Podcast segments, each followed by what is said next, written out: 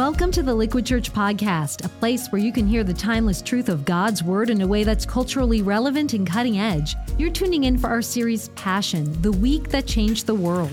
In this series, we are following in the footsteps of our Savior as we take a closer look at the last seven days of Jesus' life leading up to Easter. It's our hope this message will help you discover how God's story relates to your own and that you will leave feeling encouraged. Thanks for joining us today and enjoy the message. A lot can happen in a week. On Sunday, Jesus enters Jerusalem, hailed as a hero by cheering crowds waving palm branches. On Monday, Jesus turns over the tables of money changers in the temple, calling out their corrupt practices. On Wednesday, religious leaders plot to kill Jesus. On Thursday, Jesus celebrates a quiet dinner with friends. Later that night, he is betrayed and arrested in Gethsemane. He is beaten, brought to trial, and sentenced to death. On Friday, Jesus is crucified on the cross, suffering for sins he didn't commit. On Saturday, heaven held its breath. On Sunday, God turns the grave into a garden. Passion, the week that changed the world.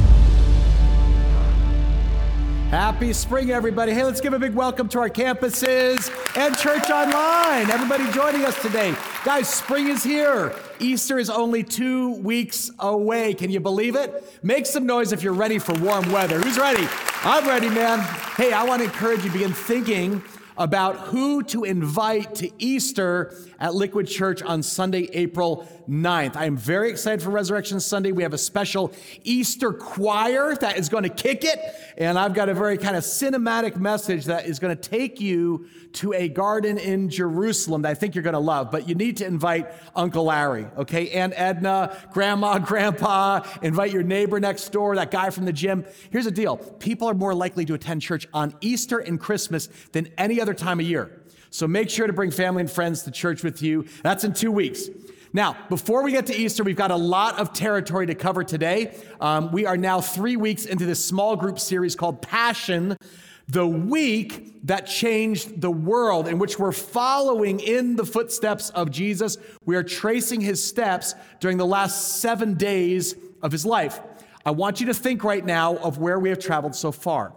On Sunday, we saw Jesus enter Jerusalem. On Palm Sunday, he made his triumphal entry on a donkey into Jerusalem. He was hailed by the crowds. They're waving palm branches. Hosanna, here comes the king. But Jesus does not take a right to uh, the Herod's palace where everybody thought he'd go. On Monday, Jesus takes a left and he stirs up trouble at the temple. He goes right to the house of God and he begins flipping over tables where they're selling stuff to clear the way so people can get to God. And people love subversive Jesus. He is growing in popularity during Passover, but the religious leaders are feeling threatened by now because he's openly challenging their power, their authority. And so by Tuesday, they set in motion a plot to kill Jesus. Uh, last week on Thursday, we saw Jesus take his disciples to an upper room to celebrate the Passover meal, where he had a quiet dinner with friends. And Pastor Zach showed us how Jesus put an apron around his waist. And he got down on his knees to do what? He washed their, their feet to show he's a servant king come to serve his people. In that intimate meal with friends, Jesus actually takes these ordinary elements of the Passover, ordinary bread and wine, and he, and he transforms them into communion. He says, This is my body, this is my blood for you. he says, You know what? I've got a seat at the table for everybody for the rich, the poor, the religious, the doubters, the weak, the prideful, the insecure. This blood's for you. So today we're going to join Jesus as he leaves the upper room with his disciples and visit one of his very favorite places in Israel. It's called the Garden of Gethsemane. This is Thursday night, approximately April 2nd, AD 33. And in this olive orchard, Jesus will be arrested, betrayed by Judas, and his disciples will desert him. Now, I want you to put your seatbelt on. Everyone say, buckle up, buckle up, because things are about to accelerate. In the next 24 hours, the Sanhedrin will condemn Jesus.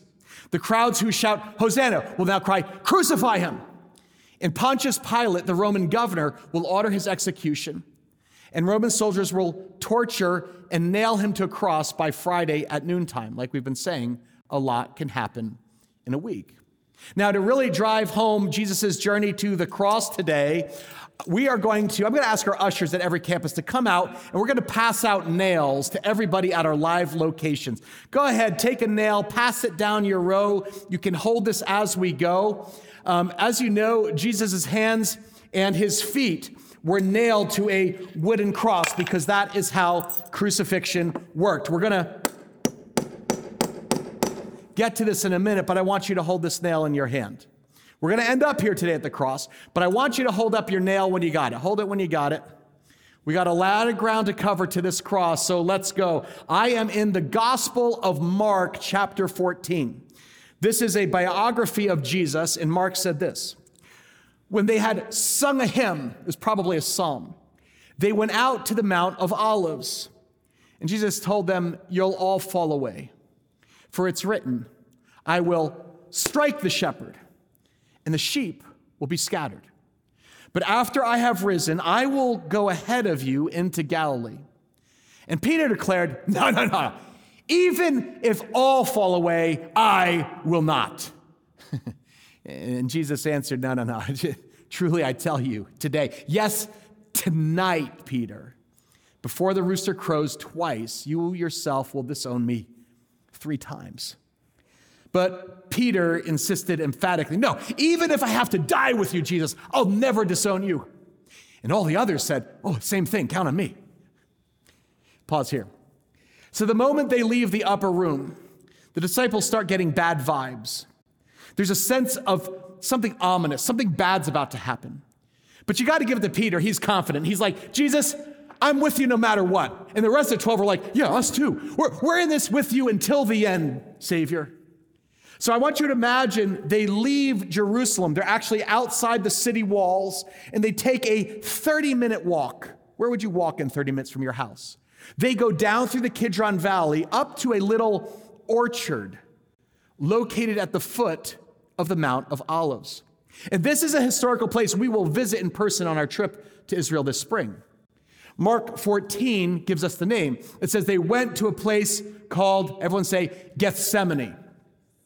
And Jesus said to his disciples, Hey, sit here while I pray. And then he divided them up. He took Peter, James, and John, his inner circle, along with him. And he began to be deeply distressed and what? And troubled.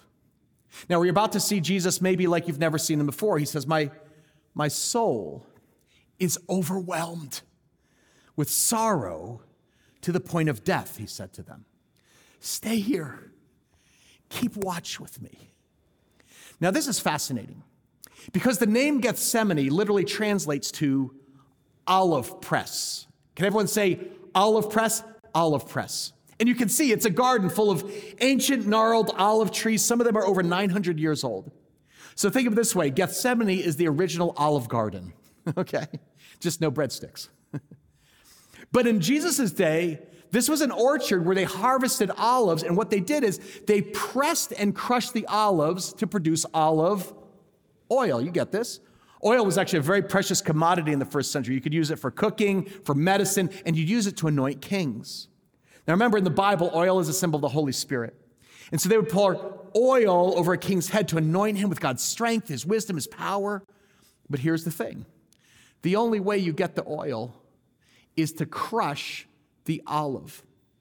You can actually visit the ancient cave where they would pour the olives into the press and crush them between two stones to draw the oil out. Now, take a look at that and keep this image in your mind, and I want you to catch this truth in your heart. Only when the olive is crushed does the oil get released. There's a spiritual principle here. We are about to see Jesus being crushed. And God will release an anointing in his life, a supernatural strength to face the suffering to come. When we visit Gethsemane, you'll see it's a beautiful, secluded garden. It's the perfect place to pray and seek solitude. Jesus would often take his disciples here to get away from the crowds in the city, and they would just kind of rest. But Thursday night was different. You see something different with Jesus? To start with, he's, he's overwhelmed, he is stressed out. Mark says he began to be deeply distressed and troubled. My soul's overwhelmed with sorrow to the point of death. Stay here, keep watch. I don't want to be alone.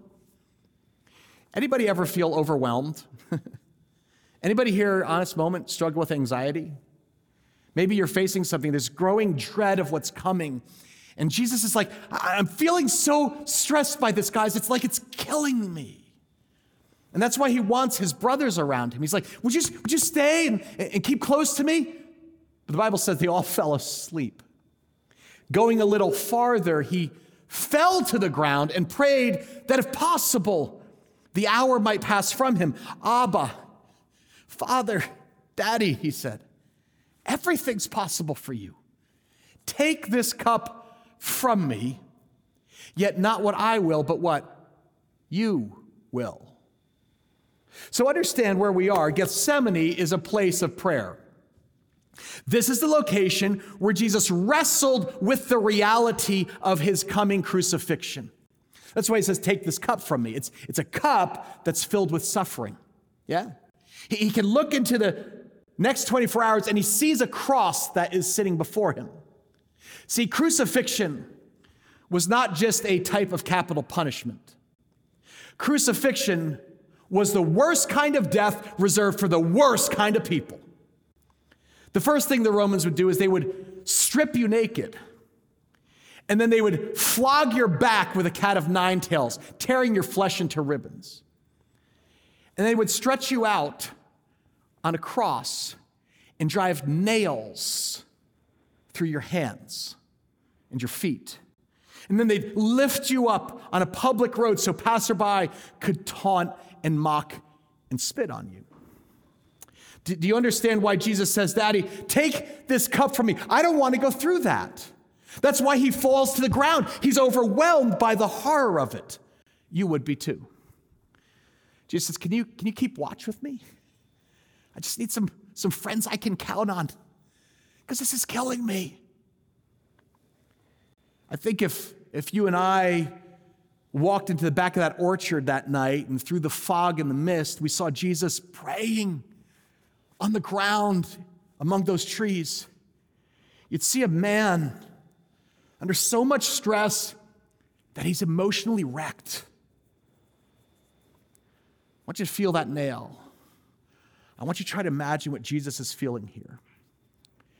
In fact, let me show you an ancient mosaic of Jesus. This is the Lord in Gethsemane. He is agonizing in prayer. He is full of sorrow and grief. In Luke's account, he reports, and you can see it, that Jesus' sweat was like drops of blood falling to the ground. Now, Luke was a medical doctor, and he's describing a condition called hematohidrosis. It's where you're under such extraordinary stress that your capillaries literally burst and your sweat becomes blood. So understand, Jesus is distressed. He's overwhelmed. He's in agony. He is wrestling with God's will. And he's pouring out all of his feelings and emotions to his Abba Father. I want you to think about this. For all eternity, God the Father and God the Son had been in perfect loving union. Jesus said, I'm in the Father, the Father's in me. But he's about to be torn, lose his connection to his Abba. There is a cross in his path, there is a crown of thorns in his future. The Bible says the one who had no sin was about to be sin for us. And Jesus understood the moment that he took on the crimes, the sin of the world, he wouldn't just experience physical pain, but the spiritual and relational trauma of being separated from his father. And that's why he cries out, Abba, Daddy, Dad, everything's possible for you. Take this cup from me. Translation Is there any way out of this? Because I don't want to go through this. We pause here and I ask you, personal. Anybody here have a situation in your life that you're sort of dreading? You don't want to go through the pain of it, and you just want God to take it away. Take away the cancer, God. I don't want to go through the chemo. Anybody? I, I don't want to sign the divorce papers. It's too painful. My, my parents are now old and they're suffering. If it's possible, God, would you just take them in their sleep? Don't, don't let them suffer. Jesus can relate. He prayed three different times for the pain to pass him by. And that's significant. Why three times? Let me show you what I learned in the Garden of Gethsemane. Hey guys, I'm standing in the Garden of Gethsemane. This is the place on the Mount of Olives where Jesus went on the night that he was betrayed. If you look around, you'll see these are the olive trees, very similar to the ones that he walked among. We know he was in this place before he went to the cross. This was the place where he came to pray with his disciples. But do you remember something? He prayed, he said, Father, if it's possible, may this cup be taken from me. He didn't want to go through the suffering on your behalf. Here's something interesting about olives. Did you know that the olives from this press would be crushed or pressed three times to get the full olive out? Well, guess what? In the garden, Jesus prayed three times Father, if it's possible, take this cup from me. In other words, he was being crushed, he was being pressed for your sin, for my iniquities, and by his wounds, praise God, we are healed. Jesus prayed so hard, the scriptures say that he actually sweat was like drops of blood. So understand this is the place of suffering. Before there is the power of resurrection, there is the obedience of the cross. In that garden, your God was crushed like a grape, pressed like an olive three times. Take this cup from me. And each time his father said, No. My will and my purpose for your life is for you to drink the cup. And so Jesus ends this, this powerful prayer by, by praying, Yet not what I will, but what you will. Four words that can change your life. Your will be done. Can you say those words with me out loud, church? Your will be done. It is a prayer of surrender. After pouring out his heart to God, Jesus opened his hands. He says, Here, here's, here's what I want, Father. But in the end, you know best, Dad. Your will be done. Now, some of you may have grown up praying these words. If you grew up in a church or a family that prayed the Lord's Prayer or the Our Father. One time, the disciples came to Jesus and they said, Jesus, would you teach us how to pray? We want to pray like the way you pray. And Jesus said to them, Okay, well, you could start by saying, um, Our Father, He's your Father too. Hallowed or honored be your name. Your kingdom come, your will be done. You know, I've thought about this week, and I think Jesus prayed this prayer in the garden because I think Jesus prayed this prayer every single day. Day after day after day. And I'm telling you, some of you, under the sound of my voice, in this very moment today, some of you need this garden prayer. It, it is an open handed prayer where you come to God and you tell Him boldly, you tell Him honestly what you want. Please make this illness go away. But not my will, but your will be done. God, if you could just please bring back my child. He's run so far from you, she's run so far from us, but your will be done. Lord, we really want to close on this house. We think this is the one. Would you please let the sale go through? But your will be done. It's a garden prayer. Personally, I actually pray this every morning as I work my way through the Lord's Prayer. I've been doing that for years. Because it's an incredibly honest prayer that pours out the deepest longings and hopes of your heart. But then you end by praying with open hands Your kingdom come and your will be done. Because Father knows best. I'm just telling you, when the olive is crushed, that's when the oil is released. That's when the anointing of the Holy Spirit comes in your life. As God gives you the strength to endure another PICC line in your arm, another jab with a needle, another scan, and God can flood you with a peace that passes understanding. As you pack your things at work or at home and move out and move on, God can give you supernatural strength and hope for a new future. Know, after Jesus prays this, this garden prayer, we don't know how long it took. I think it was hours. It's covered in two verses. I think it's hours of him wrestling. We are about to see a dramatic change in Jesus' demeanor. When he gets up off of his knees, he is no longer shaky. He's no longer overwhelmed. He's no longer emotionally stressed out and wrecked. Rather, he stands up strong, focused, resolute, determined to go through what's ahead. The Holy Spirit gives him this supernatural strength to face down the cross. He will set his face to the suffering before him. God has answered Jesus' prayer in a different way than he asked. Listen, listen, church. You or someone you love may be suffering today. And I understand it's very painful, extraordinarily painful. You may not be getting the answer you asked for. But God says, I will anoint you with my power and my peace if you will open your hands and surrender. Because when the olive is crushed, that's when the oil is released.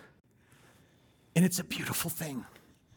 When a son or daughter trusts their father, even when the circumstances don't change. Jesus gets up from this prayer and he goes and finds his friends who are asleep. They're snoring. Returning the third time, Mark says, he said to them, Are you still sleeping and wrestling? Enough! The hour has come. Look, the Son of Man is delivered into the hands of sinners. Rise, let us go. Here comes my betrayer. In Gethsemane, Jesus prayed, and then he was betrayed by Judas, who you see here in this ancient mosaic. Judas was part of Jesus' team of 12. He was the treasurer of the group. He counted the money, he paid for the meals, but he also embezzled their funds. He was greedy. And he was also disappointed with Jesus because he Judas wanted Jesus to start a political rebellion, overthrow Rome. But the more Jesus talked about, I'm going to die, I'm going to lay down my life, Jesus is like, mm, not interested. No thanks, Jesus. I'm here for the money and the power, not the pain and the martyrdom. So Judas strikes a deal with the religious leaders who are threatened by Jesus. Mark writes, the chief priests and the teachers of the law were scheming to arrest Jesus, what? Secretly and kill him. Not during the festival, they said, or the people may riot. They don't want to have a public riot on their hands at Passover because then Rome will come in and crush them. So they come up with this plan to arrest him in the dead of night. And they're like, who knows? Who knows where Jesus hangs out after he leaves the city? Because at Passover, there's thousands of little tents and tarps and, and encampments outside the city, hundreds of thousands of people, and Jesus could have just disappeared. And Judas steps forward and says, I, I know. I've been to the Olive Garden. I know the place. I could lead you there. And they give him 30 silver coins to take them to Gethsemane. So I want you to imagine as Jesus is praying and wrestling with his Father, imagine in your mind's eye a thin line of flames, of torches snaking its way through the olive orchard. Just as he was speaking, Judas, one of the twelve, appeared, and with him was a crowd armed with swords and clubs, sent from the chief priests, the teachers of the law, and the elders. Now, the betrayer had arranged a signal with them. The one I kiss is the man. Arrest him and lead him away under guard. You better t- tie him up because I've seen what he does. Going at once to Jesus, Judas said, Rabbi, and kissed him. And the men seized Jesus and arrested him. By the way, this is where we get the phrase kiss of death. Because Judas is not a true friend, he is a fake follower. And I think you can relate. Nobody can hurt you more deeply than someone who's close to you. Judas was an intimate ally. He had intimate knowledge of where Jesus ate and slept and where he spent his downtime, where he prayed in the quiet hours. And Judas had been to the garden. He'd been here with Jesus before on multiple occasions. That's why he can lead them there. And watch this. Even though Jesus himself knew Judas would betray him, Jesus still washed his feet in the upper room. I want you to imagine this washing the feet of someone who wounded you. Jesus still dipped his bread in the bowl and said, Judas, this is my body broken for you. Judas, this is my blood shed for you. In this moment, you and I learn something very important. Lean in.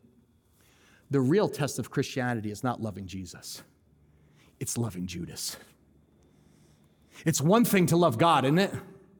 But only God can love his enemy. I mean, could you love your enemy like that? The person who betrayed your trust, who wounded you deeply? Like, can I just ask, like, how, how do you love someone who acts like a close friend, whom you're vulnerable with? You trust them. And then she stabs you in the back. He sells you out. Again, look at that nail in your hand. I'm telling you, the real test of Christianity is not loving Jesus. That's the easy part. It's loving Judas. No one can hurt you like someone close can hurt you. And listen, in a crowd this size, I can't begin to imagine all of your stories. I know some of you have stories of betrayal, of heartache, of deep wounds. But as your pastor, I know some of the common themes that surface. I've had people tell me, Tim, I never knew my dad. He split before I was born, he abandoned me. Or my parents broke up when I was seven. I, I didn't see my mom that much after that. Or maybe you had a friend who was, who was so close you felt like you could tell her anything. So you did. And then one day the friendship just like took this weird turn, and that confidential, sacred information got casually shared with others. Who's that nail for you? Maybe, maybe it was a business partner that you worked so closely with for years. And you wake up that one morning discover You've been lied to. It all comes crashing down like a house of cards. Or maybe it's maybe it's someone you vowed to do forever with your husband, your wife, and you discover they had a whole other side they kept hidden from you. And in a moment, it's revealed, and there's anger, and there's this ache of betrayal, of deception, trust that was earned over a lifetime, gone in an instant. I'm telling you, no one can wound you more deeply than someone who pretends to love you, but pierces your heart and leaves a gaping wound. You know, as humans, I think we have these, these moments where if we're totally honest with God, we would pray something like, God, do you, do you have any idea what it's like to be stabbed in the back by someone close? And lean in. If you listen and you lean in enough, I think you'd hear a voice whisper back to you, as a matter of fact, I, I do. As a matter of fact, I do. The God to whom you pray, who came to this planet in the person of Jesus, experienced every dark emotion that we do, including abandonment, betrayal, desertion. Jesus went through all of this for all of you. So he's actually able to help you. When you find yourself on your knees in the garden, wrestling with betrayal, nursing your wounds, wondering, will my hurts ever heal? Jesus whispers, I can help you. I can teach you how to get through this with your heart intact. Even if it doesn't change, I can, I can show you how not to return evil for evil, but overcome evil with radical good. See, the real test of Christianity is not loving Jesus, it's loving Judas. And every person who lets you down in your moment of need. In Gethsemane, when things got hairy, when it went down, the gloves came off, the thugs arrived, their swords, their clubs, they start roughing Jesus up. You know what Mark says, real simply? Mark says, then everyone, say everyone, everyone deserted him and fled. Everyone. Even you, Peter? Peter is like, even if I have to die, I'll never leave you. He hightails it out of there like a scared little schoolgirl. And over the next few hours, Peter will be asked, Hey, aren't, Aren't you with Jesus? And three times Peter will be like, No, I don't know them. And are you sure? I think, I swear to God, I don't know them. And somewhere in the distance, er, er, er, a rooster will crow to start the morning hours. And this is the moment Jesus becomes the Passover lamb whose innocent blood will be shed to free his people from sin and death. From Gethsemane, Jesus is taken to a secret trial in the dead of the night, led by the Sanhedrin. That was the Jewish ruling body. In verse 55, Mark says the chief priests, the, the whole Sanhedrin, they were looking for evidence against Jesus so they could put him to death, but they didn't find any. Many testified falsely against them, so they brought people in to tell stories, but their statements didn't even agree. Hashtag fake news, hashtag fake evidence, doesn't matter. The wheels are in motion.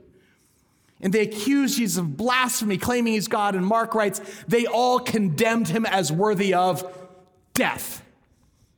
And some began to spit on him. They blindfolded him and they struck him with their fists and say, Prophesy! Who hits you? And the guards took him and they beat him. Now, legally, the Sanhedrin couldn't actually deliver a death sentence, so they passed Jesus along to Pilate, the Roman governor. In the early hours of Friday morning, now, Pilate was a slippery politician. He would get elected today for sure in Congress. As you can see in this painting, instead of going by the evidence, he just caters to the crowd. He says, What shall I do then with this, this one you call? You call them king of the Jews, Pilate asked them. Crucify him, they shouted. Why? What crime has he committed? But they shouted all the louder, Crucify him! Crucify him! Crucify him! Wanting to satisfy the crowd, Pilate had Jesus flogged and handed him over to be crucified. So Pilate caves to political pressure. He sentences Jesus to death.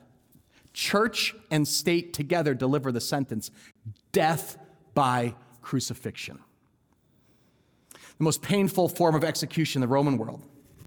First, Jesus would have been stripped naked, then flogged. That means whipped or lashed by Roman soldiers with leather whips that had shards of metal and bone in them.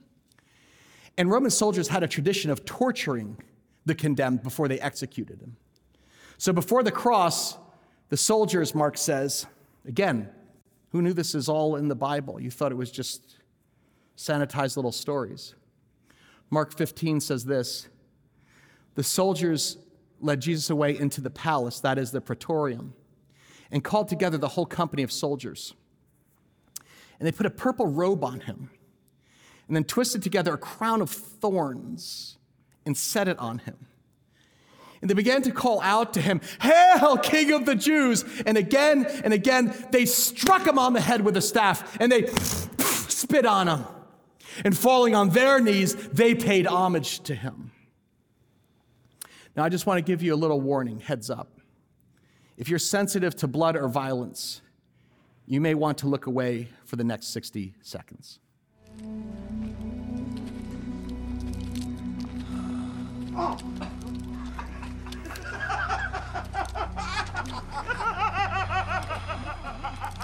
estas? Facite. Rosa pulcherrima. Aspicite illum, regem vermum. Ave, rex verminosus, ave! Homo regalis! Hic sumus tibi venera. Amiculo regale circumdatus. Eh, Ave!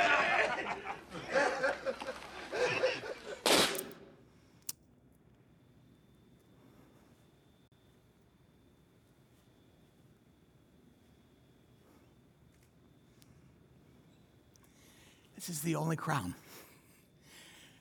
that King Jesus ever wore on earth. It, was a mock coronation. Because the Roman soldiers didn't just torture the victim, they literally made a sport out of it. And I know this is hard to watch, but historically, I want you to understand this is accurate. In fact, let me show you the most chilling place that we will visit in Jerusalem.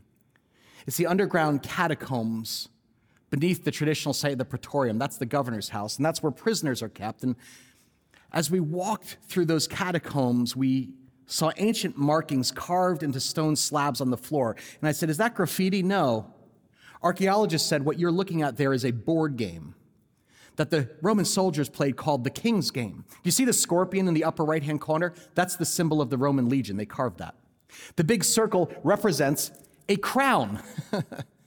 that double square in the bottom is where the soldiers would roll the dice. They used sheep's knuckles as dice, and they'd roll the dice on a playing board, and here was the catch.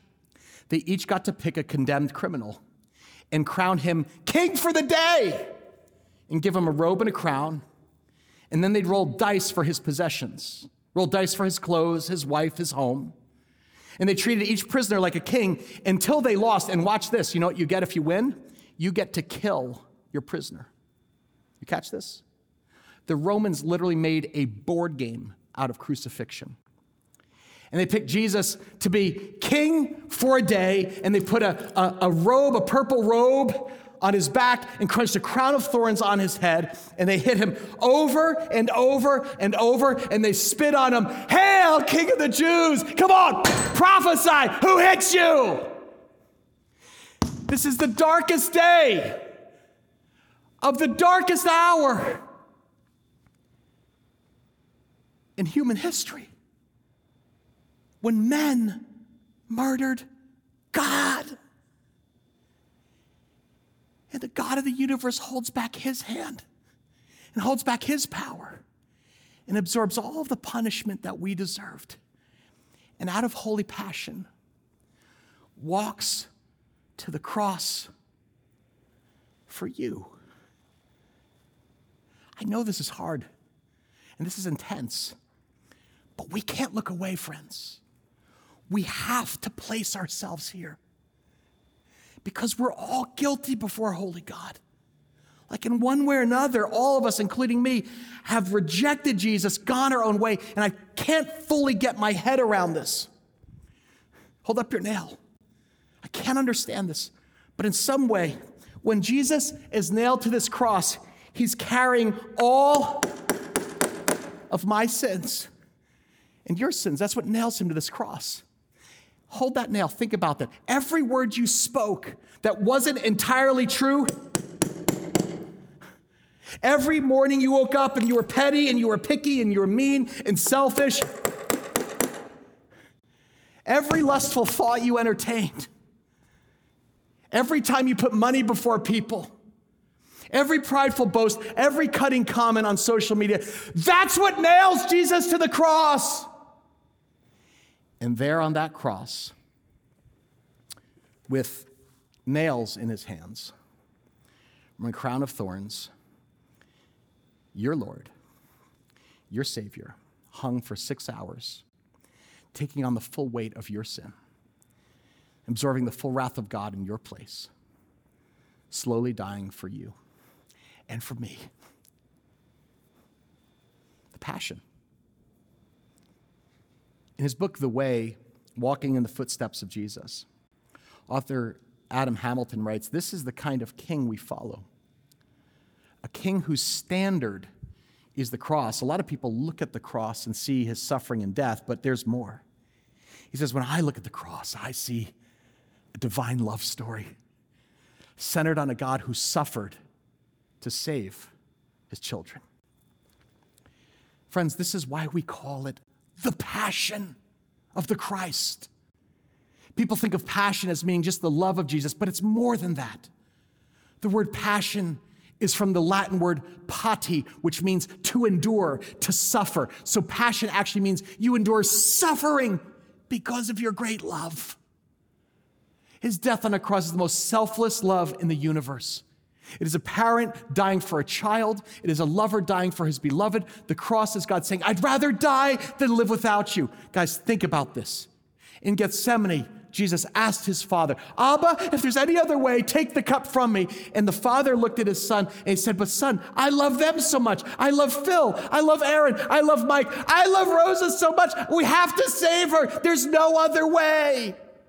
Will you take their place? And Jesus says, I love them too, Daddy. So not my will be done, but yours be done. People say, Jesus loves you. Yeah. How much does Jesus love you? This much. The cross is God saying simply, His life for mine. Can you say that with me?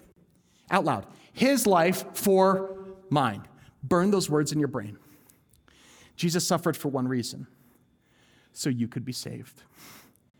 Isaiah 53 describes it this way. But he was, what's it say, church? He was pierced for our transgressions. He was what?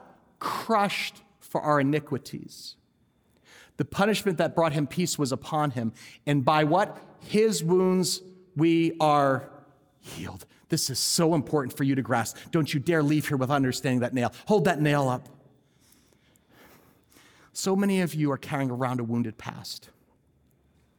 And maybe you feel like that wound defines you and you struggle to move beyond this thing, you feel defined by the person who hurt you, defined by that person who abandoned you, or betrayed you, or weren't there for you, they wounded you deeply.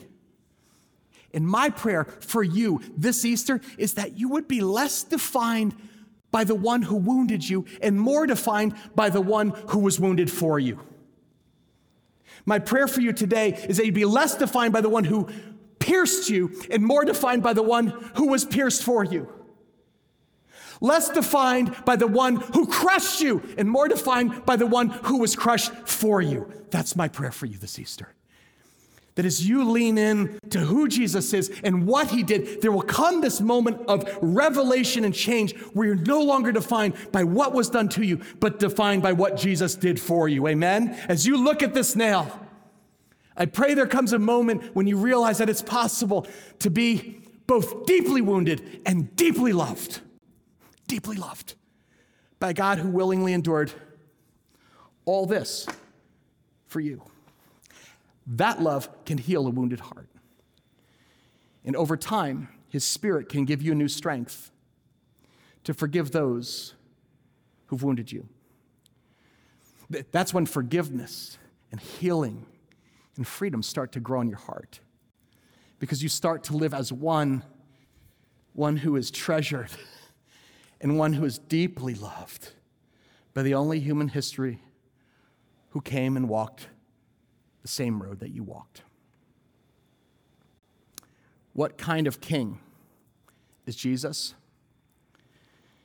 Jesus is a king who was crushed in a garden, who was crowned with thorns, and who was nailed to a cross so that you and I could be loved and forgiven by a holy God and experience the deep healing of your Father in heaven. Amen? That's the kind of king you serve. A king who whispers to you, now, take up your cross and follow me. Follow me. I know God's speaking to some of you. I know the Spirit's talking to you. So I want you to take this nail home with you today. I want you to put it somewhere you can see it tomorrow morning on your desk, in your car, in your bathroom sink. In the next few days leading up to Easter, I want you to let this nail serve as a reminder to meditate every day on what Jesus' passion means for you personally. And I want to encourage you actually in the morning as, as you pray, watch this, as you, as you do your breath prayers that you would hold this nail in your hand as you pray. Actually feel it. Press the, I press the nail in my palm as I pray, like Jesus taught us to pray, Your will be done. And remember these words His life for mine. Jesus, your life for mine. You took my sins, you nailed them to the cross. Thank you, Jesus. Now give me strength, Abba, to forgive those who've wounded me. Because by your wounds I am healed. in fact, let's stand up together right now for prayer. Wherever you are, would you just stand up with me? I want you to hold that nail up in your hand. Take a moment now, just hold it up. Just take a moment to be still. This is a reflective moment. Settle your soul. Focus your heart. Take a moment to pray silently. Just thank Jesus for doing what you could never do. Thank Jesus for his passion, his suffering out of love for you.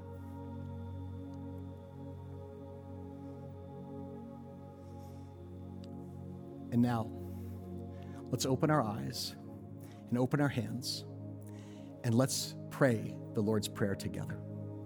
All our locations, one voice, pray out loud with me.